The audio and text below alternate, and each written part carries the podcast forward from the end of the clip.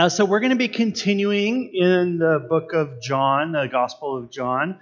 Uh, we're in John 9 this week. We're going to be reading John 9, 1 through 25. Um, generally, just as a general thing, I tend to, to read out of the NIV. So if you're ever kind of wondering, like, you've got your app, I tend to use my phone for my Bible most of the time. Um, it's generally the NIV. Every once in a while, I'll deviate and go to other stuff, but I try to warn you if I do. Um, I wanted to start off this morning with a quote from John Wimber, who's the founder of the Vineyard Movement. And he once said this He said, I would rather pray for a hundred people and only one gets healed than to pray for none at all and no one knows the healing touch of Jesus. And it's this theology for understanding failure. Um, God doesn't always heal when we pray for it, right? We've all experienced that. So, what do you do with that? What do you do with that? You have to do something with that, right? You can't just let that sit. We have to, we have to do something with that. And as we read in this text, we're going to talk about how the early Jewish people, um, there was a theology that they held that if um, someone prayed and they didn't get healed, um, it was probably because there was sin, or God was punishing them with their illness because of sin in their family or the, from their parents. Now, I know firsthand, um, having worked in special, special education for a number of years, that sometimes parents can make choices that affect their children. I've, I've worked with a number of kids who had drug affected babies, and their kids have stuff going on that affected them because while they were in utero, mom or dad, or mom, sorry, doesn't generally come from dad, mom, um, doing stuff um, like affected the brain chemistry of, of the children. Um, and it's something that kind of you can work through it and you can help manage it, but it's there, right? So that was a sin of a parent affecting a kid. But that's not what we're talking about here. What they're talking about is um, like a corporate sin and so we're going to kind of get into that a little bit today. We'll talk a little bit about that.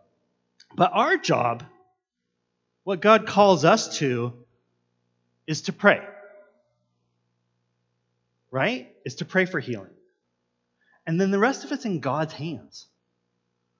The rest of it's in the hands of God. But our job is to pray. Our job is to seek God and lift people up before God. If we don't have a theology for failure, where does it leave us? So if we pray for someone to be healed and God doesn't do it, does that mean he doesn't care? If we pray for someone to be healed and they don't get healed, is it because I didn't have enough faith as the person praying? If I pray for someone to be healed and they don't get healed, maybe it's because they didn't have enough faith. Right? There's lots of different places that that can take us. Um, I grew up Pentecostal. Um, and in the Pentecostal church, it was a failure of either the person praying or the person being prayed for why God didn't heal. That was what I was taught.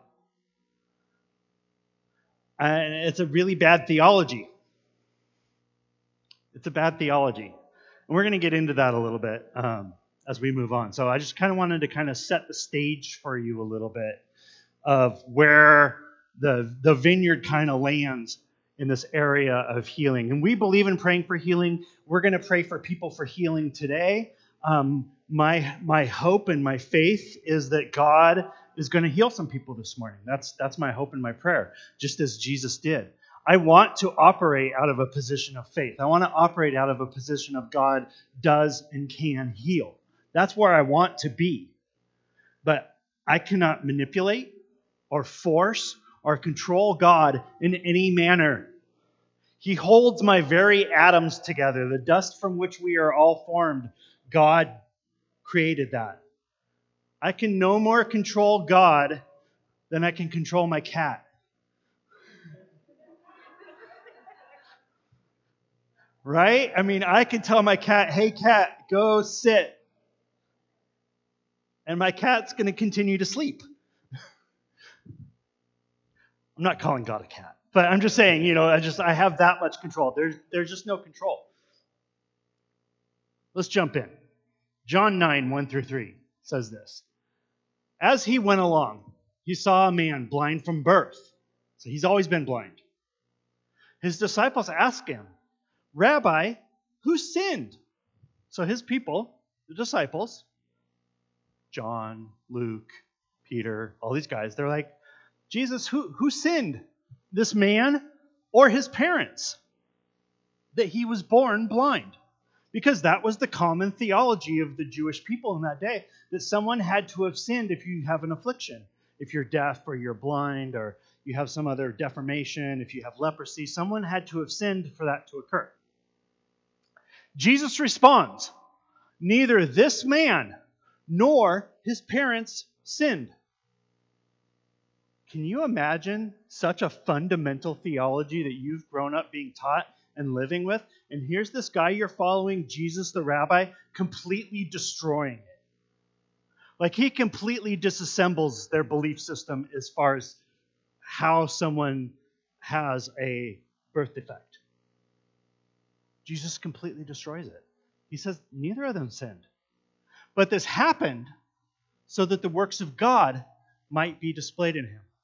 So maybe some of my amazing friends and I, I have amazing friends who have birth defects that I've worked with over the years who I love dearly and deeply. One of my really good friends in youth group when I was growing up had, was very autistic. He was really significantly on the scale of autism.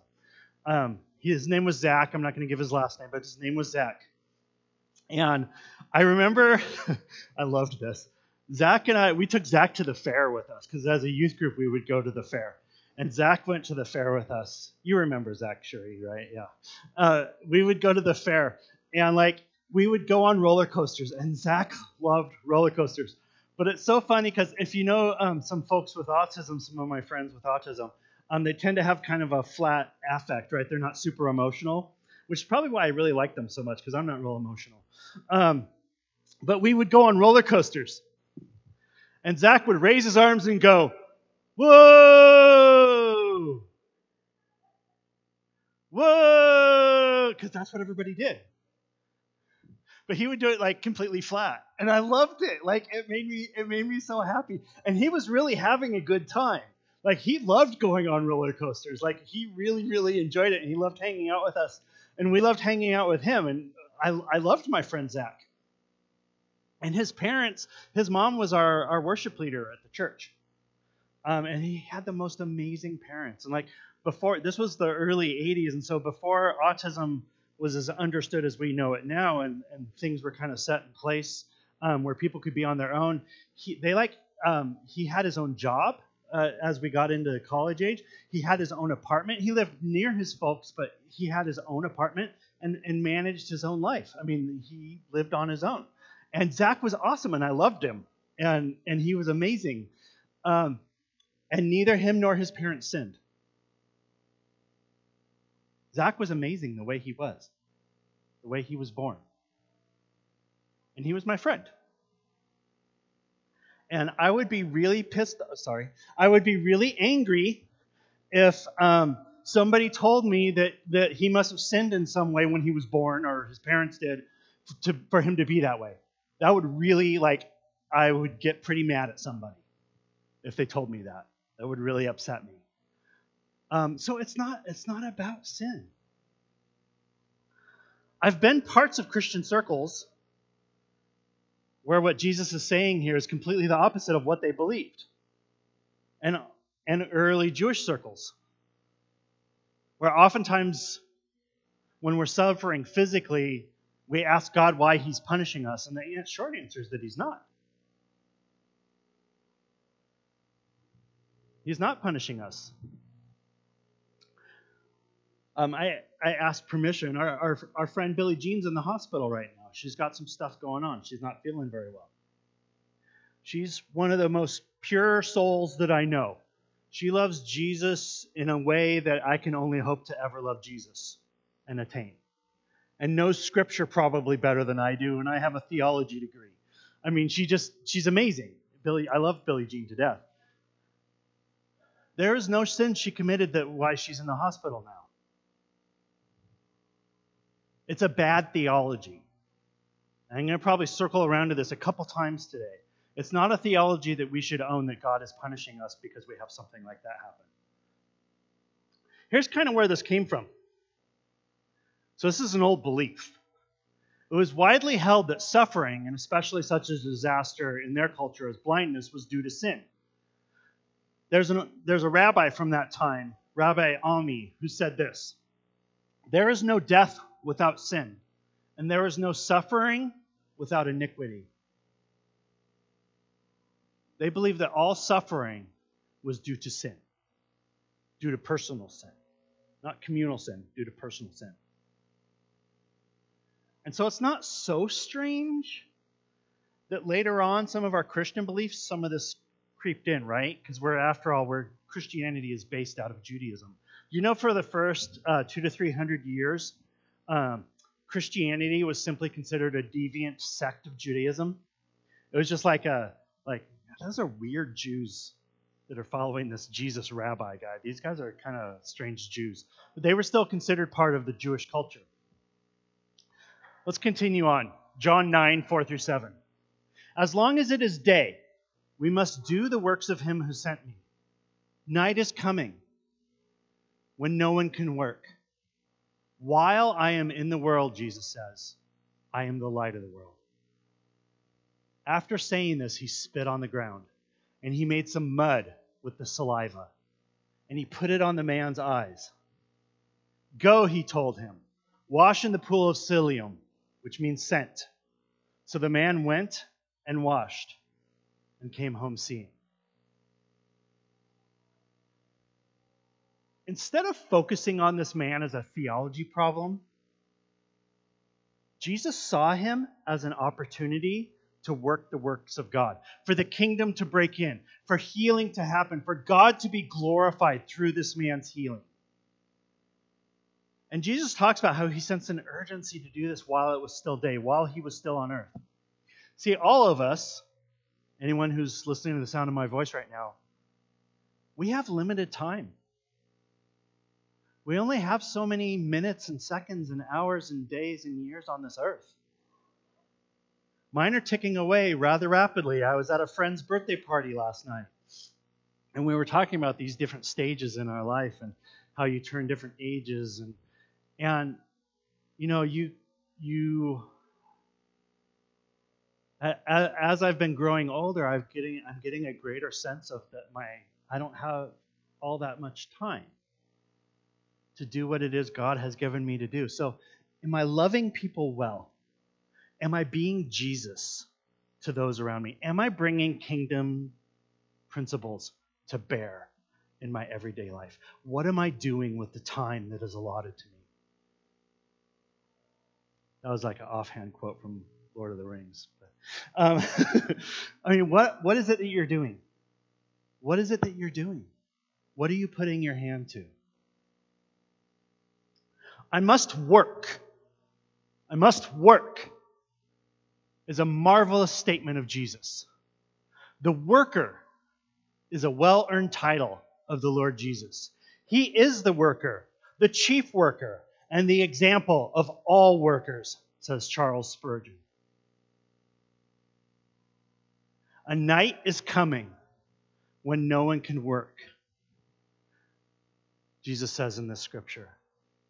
He understood that opportunities for service and helping others just don't last forever. He knew his time was limited. He knew he wouldn't have reached my age. Jesus knew that he was to be sacrificed before that happened. And so he was doing everything he could to bring the kingdom of God to bear. Can we do any less?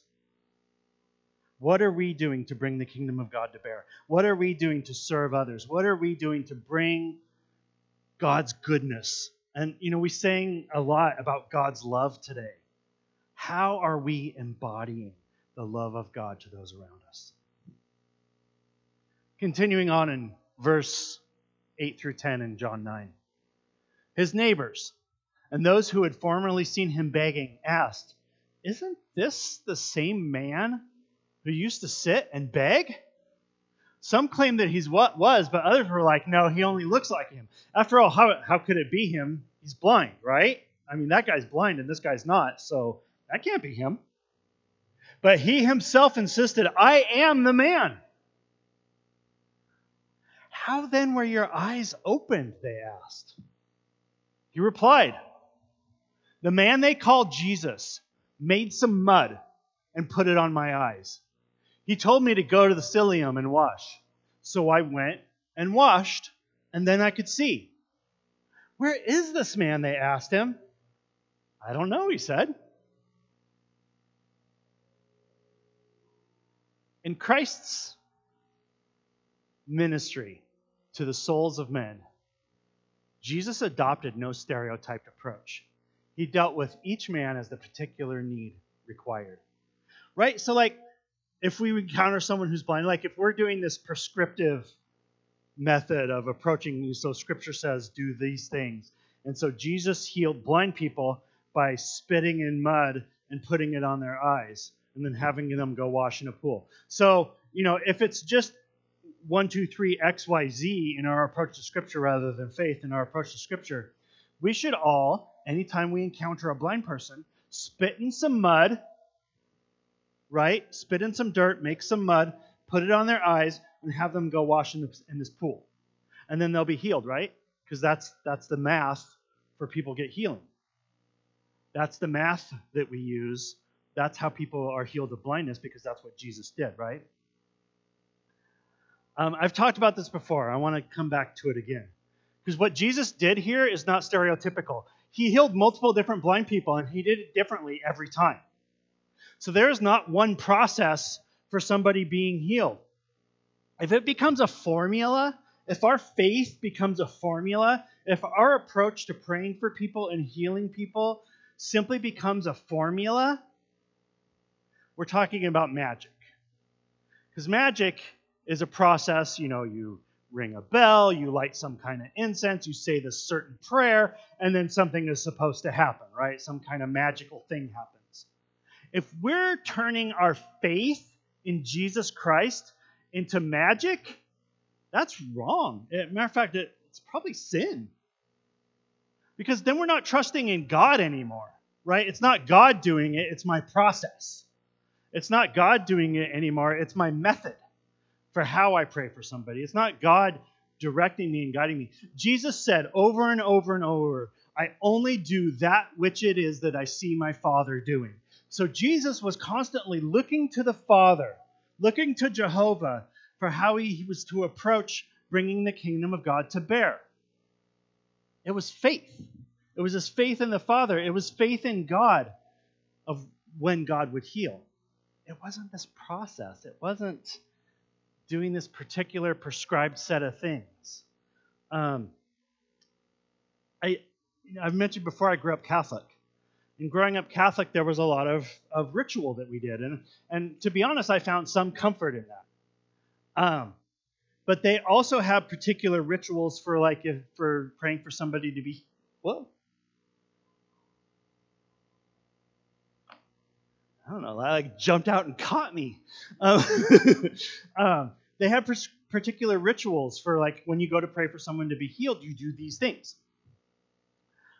Um, in our stream of faith in the vineyard movement, we give it to God and ask God what to do next. So, like, if if I was to pray for my friend Shauna, and Shauna had a bunion on her foot or something, um, and she asked me to pray for her, I, I would ask God, I was like, God, how should we pray? God, what should we do? How do you direct me? And listen for the Holy Spirit and then do what it is the Holy Spirit directs us to do. And it might be different. Sometimes it might be spitting in the dirt and making mud. Sometimes it might be um, asking, you know, is there something that you um, have been wrestling with that's really the cause of this problem? Maybe sometimes it's, you know, we just, I, you, you shouldn't go into um, praying for someone to be healed with an idea of exactly how that's going to look. Because then you're trusting yourself and not trusting God. And all of it, like faith is trusting in God, right? God, what do you want to do here? God, what are you bringing to bear? Um, anyway, I'm going to stop harping on that there, but let let us have faith in the giver in the source in the healer, in God Himself, and not in our method, and not in our procedures, and not in how we think she, things should go. Let us instead put our faith in Jesus Christ. Let us instead rely on the Holy Spirit to guide us and direct us and show us how to pray. Um, continuing in John 9 13 through 15.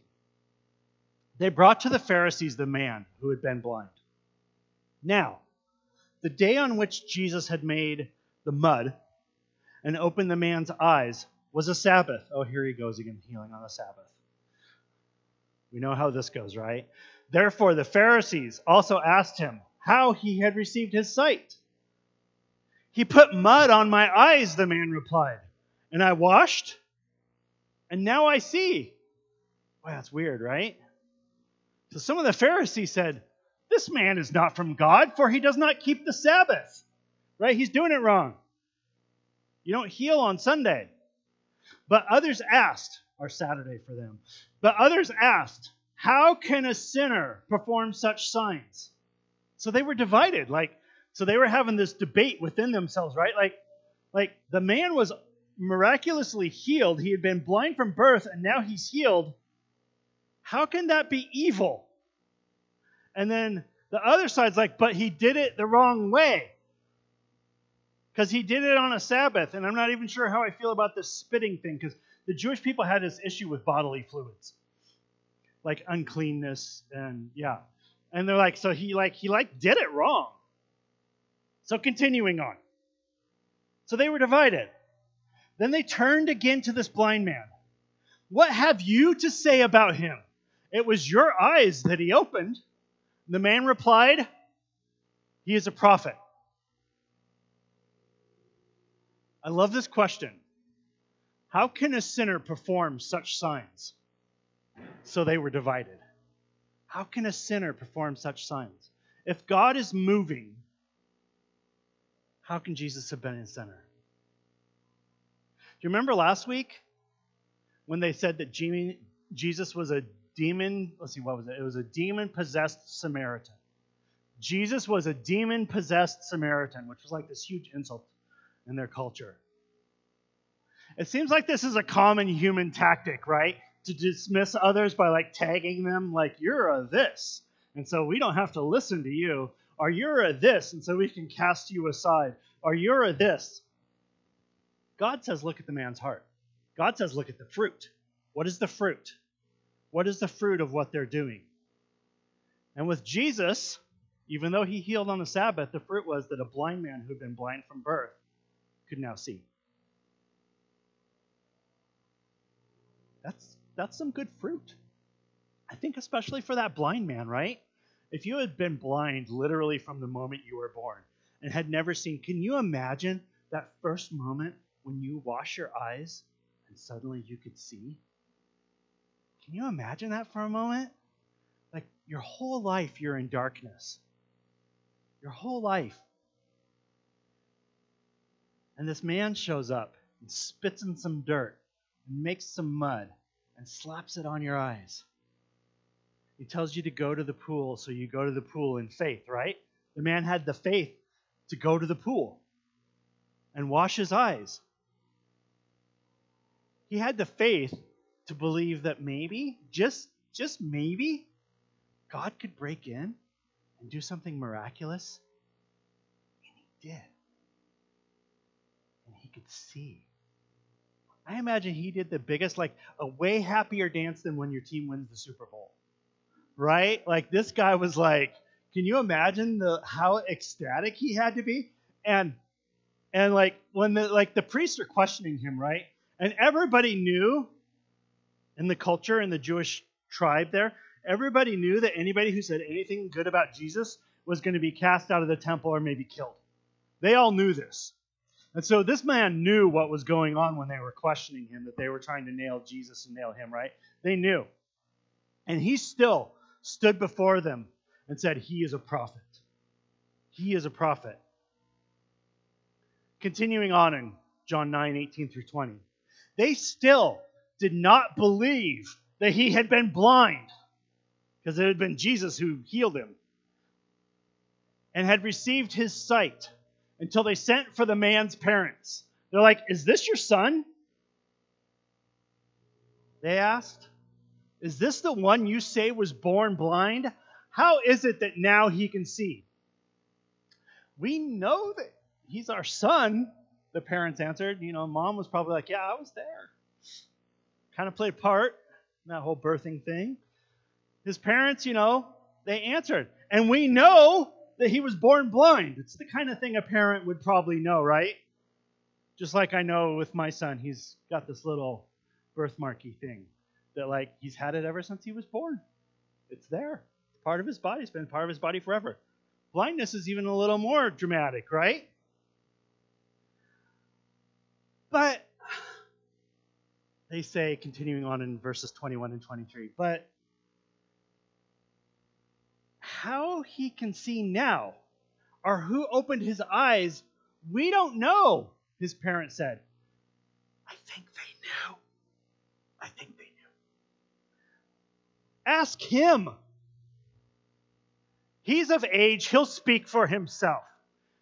In other words, we won't know part of this. Don't nail us because somebody came and healed our son, right? We still want to be part of our community.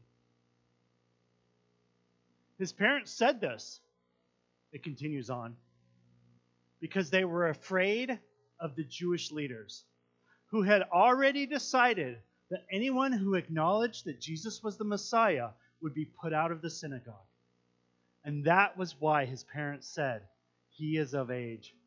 Ask him. They were scared. Like, it's the man, Jesus healed him. He's like, No, he's a prophet. I don't care. You can cast me out of your community if you want. I can freaking see. Like, I can see. I've been blind since birth and now I can see. So, like, you can say anything bad about Jesus you want. I'm not joining in. But his parents are like, ah, you know, I mean, they had to feel some kind of gratitude towards Jesus because, like, he healed their son, right? I would assume. But they were so afraid of being cast out of their community. They were so afraid of being tagged as one of these Jesus followers that they're like, we're not going to lie, but we're just going to like push it off and say, well, why don't you ask them? Um, you know, growing up, I was a sibling. My sister and I, sometimes one or the other of us, would do something that our parents probably didn't care for. And, you know, parents, you start asking the questions if you have multiple kids who did this? Well, they did it. No, they did it. No, somebody, you know, somebody else other than the child who actually did it. Like everybody else did it except for that person. I feel like the parents are doing that a little bit. They're like, I don't know. who who healed this man? I don't know. like, nobody knows who healed him. I think they did. They were just scared. So continuing on in verses 24 and 25. A second time they summoned the man who had been blind. Give glory to God by telling the truth, they said. We know this man, referring to Jesus, is a sinner. I love this reply. He replied, Whether he is a sinner or not, I don't know. One thing I do know I was blind, but now I see.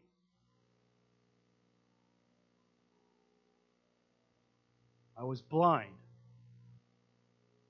but now I see.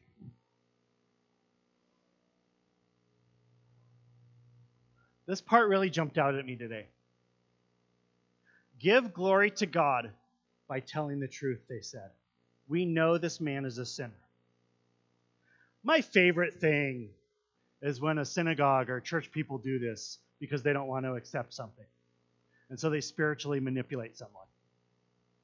You know, I've talked a couple times about attaching God to things. And, you know, sometimes in leadership, whether it be Christian or Jewish, you know, this is an old problem.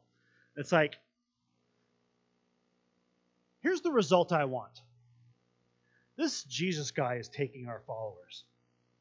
We don't want him to be recognized as a true prophet or a Messiah because he keeps pulling away people from us. And so we know he's a sinner. So if you want to be right with God, you need to agree with me and proclaim that this man is a sinner. So tell us the truth. Give us the story that we want, not the story that is true. Give us the story that we want. Because we know this Jesus guy is a sinner. It's spiritual manipulation.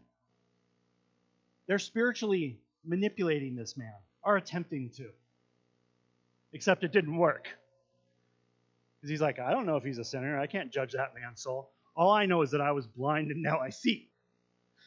Right? Victims of spiritual manipulation seldom realize what's happening to them.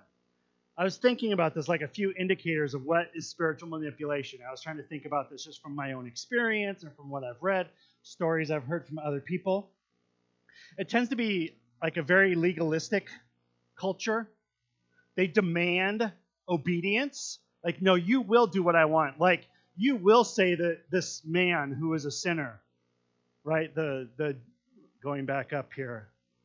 Give glory to God by telling the truth. I want you to tell me my truth. I want you to tell me the truth I want, not the truth that's actually the truth, right? So demands for obedience.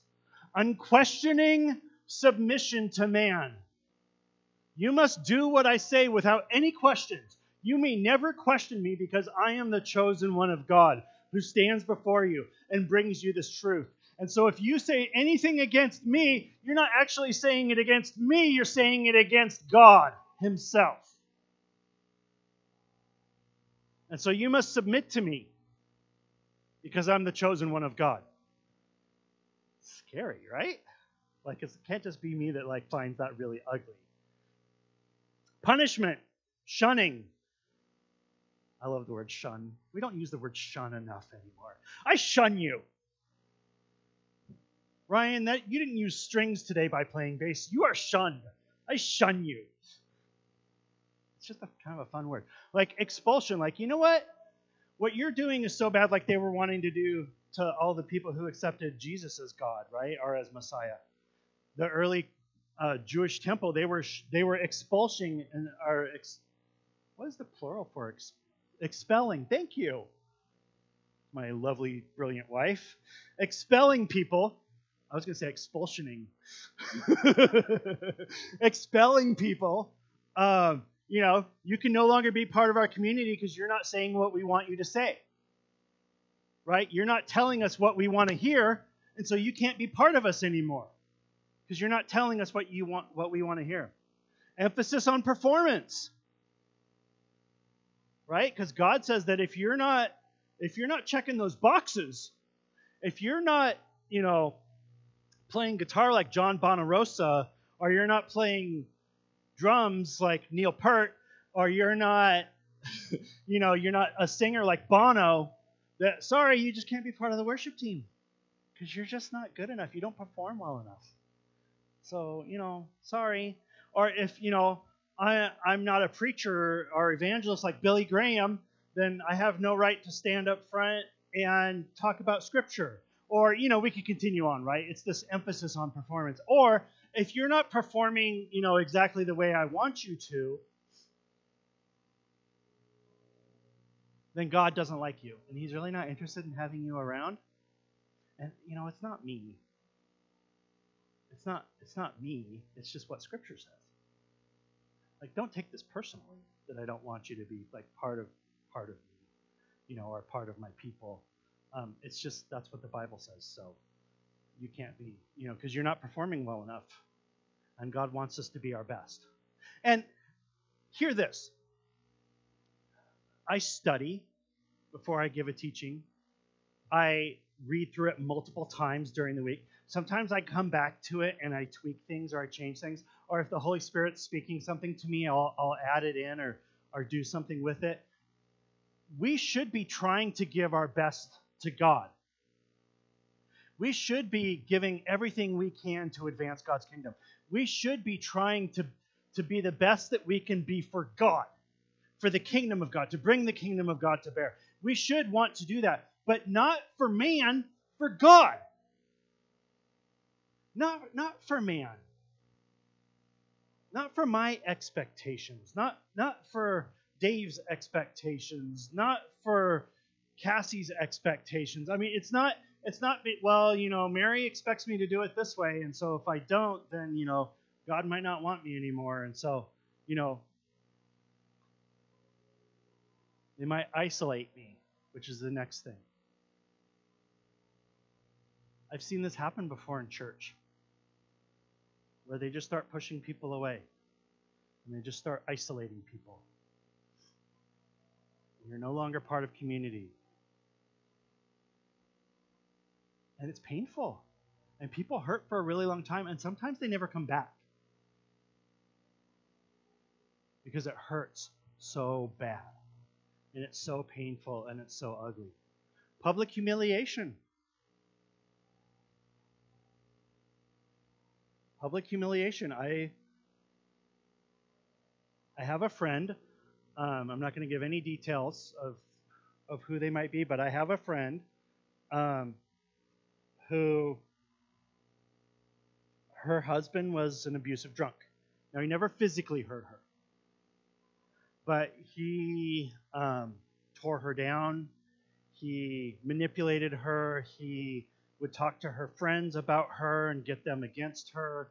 He would scream at her in the face for like like extended periods of time where it was really ugly. And she had a daughter as well. And he would just come home and he would get plastered and he would get super abusive to both her and her daughter. And they were part of a church that said she just needed to deal with it. Like she married him, and so that's that you need to be abused day in, day out because you you chose to get married. You have a you have a child. And there reached a point where he was starting to get more and more you know how things escalate, they tend to escalate if they get left too long. And our behaviors tend to get worse and worse and worse the, the longer we engage with them. Um, he was starting to get really, really abusive to their daughter, and it was like, she started hurting herself and um, school started failing at school. It was just this whole domino effect of this abusive, this abusive guy. And so they went and met with the leaders of the church, and the leaders of the church told them the same thing. You just, you know, you you're you you chose him, and so you can't. You just need to deal with this.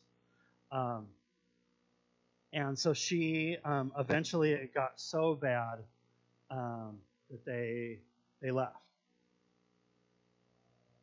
because they weren't getting any support from their church community and they weren't getting any help for their marriage and he refused to like go to any counseling and he he refused to see that he had any kind of a problem he just thought this was normal this is okay i come home i get drunk i scream at people they do what i say and then i go to bed and it starts all over again the next day it became normative right sometimes if we've been in our sin for so long if we've been struggling with something for so long, it just becomes normative. It's just like part of our life. This is just like, this is how things are.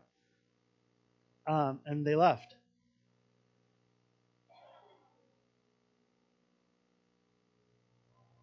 Uh, and the church leaders wrote a letter to the whole congregation, uh, letting the whole congregation know that they should not have no contact with this lady or her daughter, that they should, if they see them in the store, um, that they couldn't communicate with them. They just had to tell them to go and speak to the pastor.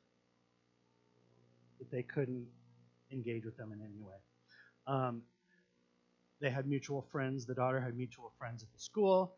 The youth kids were also told to stay away. They needed to shun them. They needed to. They were put out of the community of believers, and that they would be under discipline if they had any interaction with them aside from simply telling them to go and speak with the pastor. So they publicly humiliated this woman. They named her. It wasn't like an unnamed person. They specifically named this woman and her daughter and said what their sin was by leaving this guy. And they weren't even divorced, just separated. Um, so she lost everything because her church community was her community and her friends. Um, I have friends in this church who were Jehovah's Witness, and when they left the church, it was a similar thing. They lost everything. They lost all their people, including family. Just wouldn't associate with them anymore. This is not the way of Christ. It's spiritual manipulation. And as people who it says, you know, what is God? God is love. Doesn't look much like God, right? That woman wasn't seeing a whole lot of Jesus in her community. That's a really heavy thing. It's not something I talk about very often. But it was here in the scripture, and so I felt like, you know, we're, we're working our way through the gospel verse by verse, chapter by chapter, and this was there. And so I felt like the Holy Spirit saying to me, this should be addressed. We should talk about this. And maybe, just maybe, there's some healing here that can happen, that God can do something. It'd be really easy to walk away after something like that happens, right? And just never take a chance again. Has anybody here ever dated somebody and they broke up with you in like a really bad way? Just me? Okay, that's all right. The rest of you are so loving and so amazing that no one ever broke up really badly with you. I've had it happen more than once, okay? Um, and like, you know, when you're in that phase of like, okay, that's it. I'm single forever. I'm never going to date again. All women suck. Like, I just, there's nothing, like, forget all of it. Like, I'm done. I'm done. I'm going to go be a priest or a monk and, like, just forget everybody. Everybody's horrible. Like, you get in that stage, right? People who have suffered spiritual abuse in, in a church community, they feel the same way. It's the same as having a really, really bad breakup. And so we have to love. We have to be Jesus. And we have to understand that church might not be a safe place for them for a while. It might not be a safe place for a while. There's healing that has to happen. Eventually, obviously, because I married my lovely wife, you know, you you can heal and and you find healing and and maybe you find somebody who's not like that who's not going to treat you badly the way that that person or community treated you and you can start to heal philip yancey said this one bold message in the book of job is that you can say anything to god throw at him your grief your anger your doubt your bitterness your betrayal, your disappointment. He can absorb them all. As often as not, spiritual giants of the Bible are shown contending with God. They prefer to go away limping, like Jacob, rather than to shut God out. It's really easy when we're hurt by fellow followers of Jesus to throw God in that mix too and push him away. Because if these are the people of God, if these are the followers of the way, if these are Jesus people and they're treating me this way, I want nothing to do with this Jesus person. Right? I mean, it's not unreasonable for people to turn away from God when something like that happens as well.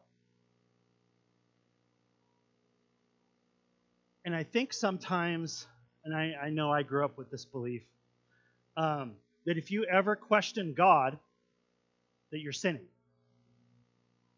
But if you look in the Bible, Job, King David, Saul, Isaiah, Daniel, I mean, I could just keep going on. They all, like, even the disciples, they're like, Jesus, what, what are you doing here? Right? Um, like, it's okay to question God. It's even okay to be angry at God. It's even okay to, like, feel like God has betrayed you, because we see that in Scripture. We see that in, in the Bible that that like serious followers of God. Like, can you? I can't imagine that Abraham wasn't questioning what God was doing when he told him to take his son up to sacrifice him. Like he had to be questioning God, like, God, are you like really? It's okay. It's okay.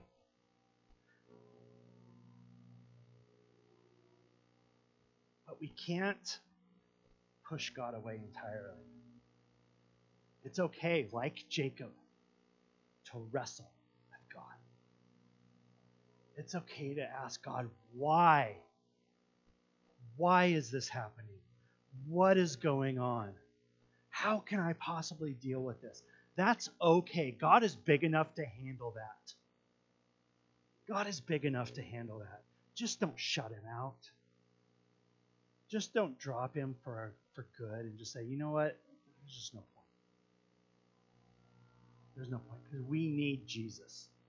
We need his light. We need his guidance. We need the Holy Spirit to walk alongside us and direct our path. We've got to have Jesus.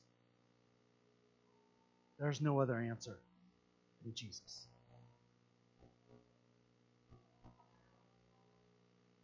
I'd like for us to pray for each other today. As I was preparing this teaching, as I was praying and asking God kind of what what to do, I felt like there were two different things that, that the Holy Spirit was teasing out in this scripture. And one is is physical healing like the man who was blind, and Jesus Jesus healed him. Um, it would seem like an impossible thing to that community, right? They had a hard time believing. They even like called in his parents. It's like, are you sure this is your son that has been blind from birth and can now see? And people were questioning whether he was even the guy, right? They've known him his whole life. He was part of the.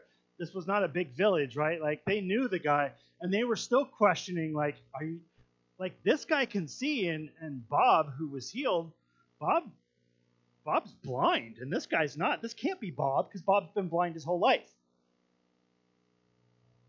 And so sometimes we have to pray even when seem, things seem impossible. Sometimes we have to continue to pray even when it's like, I don't even know how this can happen. Our job is to pray, God's job is to heal.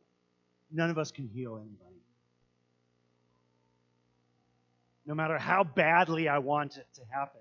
I can't make that happen. Only God can. Only Jesus has the power to break in and cause a miracle. Not Dusty. Dusty's got nothing.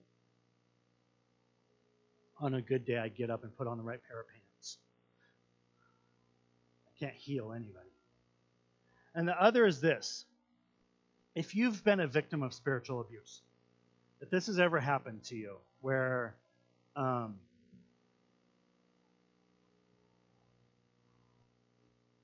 People have hurt you in the name of God. Um, I want to pray for you this morning. And um, I want to do two different things. Um, I'm not going to ask anybody to come forward. I didn't feel like we were supposed to. Um, what I would like to do is if you need physical healing this morning, I'm going to ask you to raise your hand um, and I'm going to pray for you. If you have been someone who's been the victim of spiritual abuse, I'm not going to ask you to raise your hand. Um, just because of the, I, I, view it as a really, it's an intimate thing that should be shared with people who are close to you to kind of help walk that out with you. And if if some of what I've said this morning has really kind of touched a chord in you, um, I'm available to you and Dave, others, um, you know, we're, we're available to you to meet with you to kind of walk some of this out, to, to pray for you, to bless you, to um, help you understand that it wasn't your fault. Like, I, you know, sometimes when we're the victim, we own everything, right? Like, we did something to make it happen. And the reality is not, it's, it's a power issue um, with someone who was trying to control and abuse you. And so that's why I'm not just having people raise their hand where they're at for this one. I just, as I was praying, I really felt like that wasn't the right thing to do. Um, however, we would love to help walk that out with you and, and pray for you and, and help you with your healing. Um, so I'm going to just do a general prayer for those who um, have have suffered this kind of thing. Um, and so you just own this if, if, that was you. And then I'm gonna we're gonna end the service by praying for folks uh, who need some physical healing. So let's pray.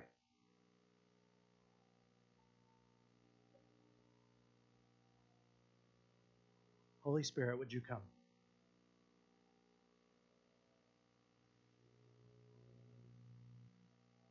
Lord, for those who have been hurt, who have been manipulated, who have been shunned, who have been isolated, who have been purposely controlled or injured in your name.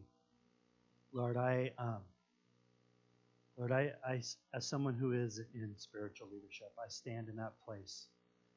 And Lord, we, we ask for forgiveness. Lord, would you forgive those um, who were pastors or teachers or prophets or evangelists or, or youth leaders or whatever kind of role they filled in, in, in spiritual leadership. Lord, would you forgive us? And if, if anyone who's here in the sound of my voice,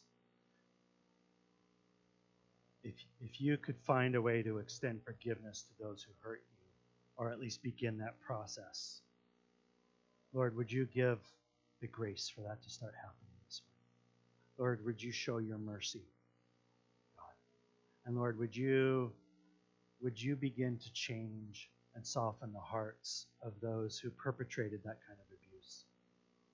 Lord, would you begin to change them? Jesus, would you begin to, um, through your Holy Spirit, um, show them how they've harmed others and begin to change them so it doesn't happen to anyone else, God. But Lord, for those who are victims, those who have been victimized by uh, spiritual abuse, Lord, Lord, I ask right now, in the name of Jesus Christ, Lord, would your mercy and love and peace and grace be extended to them. Lord, would your forgiveness begin to take root, Lord God.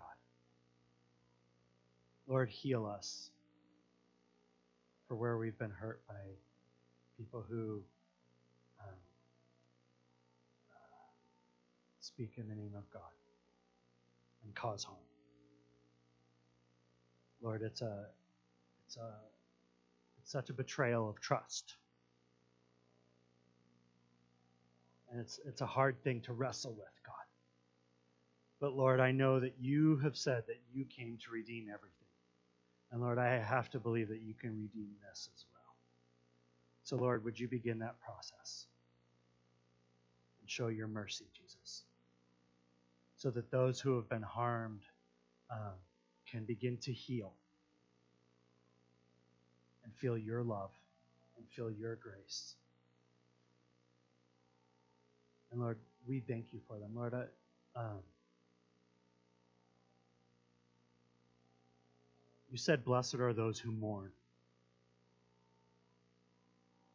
And this type of pain causes mourning. So, Lord, would you meet them where they are, Jesus? Thank you for your healing touch, God. Amen. Now, if you're someone who has something going on physically um, and you feel comfortable, would you just raise your hand where you are? You've got something physically? Okay, we got a number of folks. So here's what I want to do. The rest of you, can you keep your hand up if you've got something to be prayed for physically? Keep your hand up. The rest of us, I would like for us to come around them and pray for them. Okay, so Stand up. We're going to be brave. This is everybody gets to play. All of us have the same access to God, even you, Abby. All of us have the same access to Jesus that he can heal. So I'd like for you to stand up, raise your hand, go to somebody who needs prayer. Judy over here, Dave Hanson over here. Who am I missing? My friends Eric and Denise back here.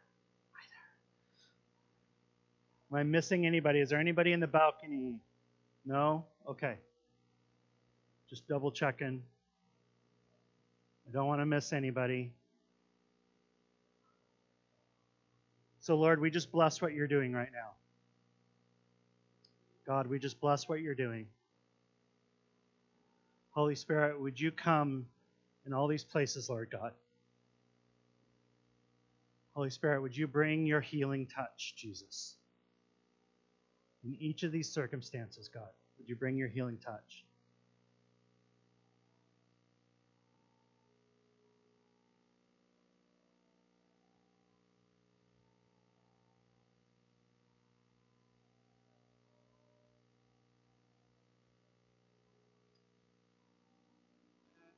Lord, we just thank you for your Holy Spirit in the room this morning. Move, God.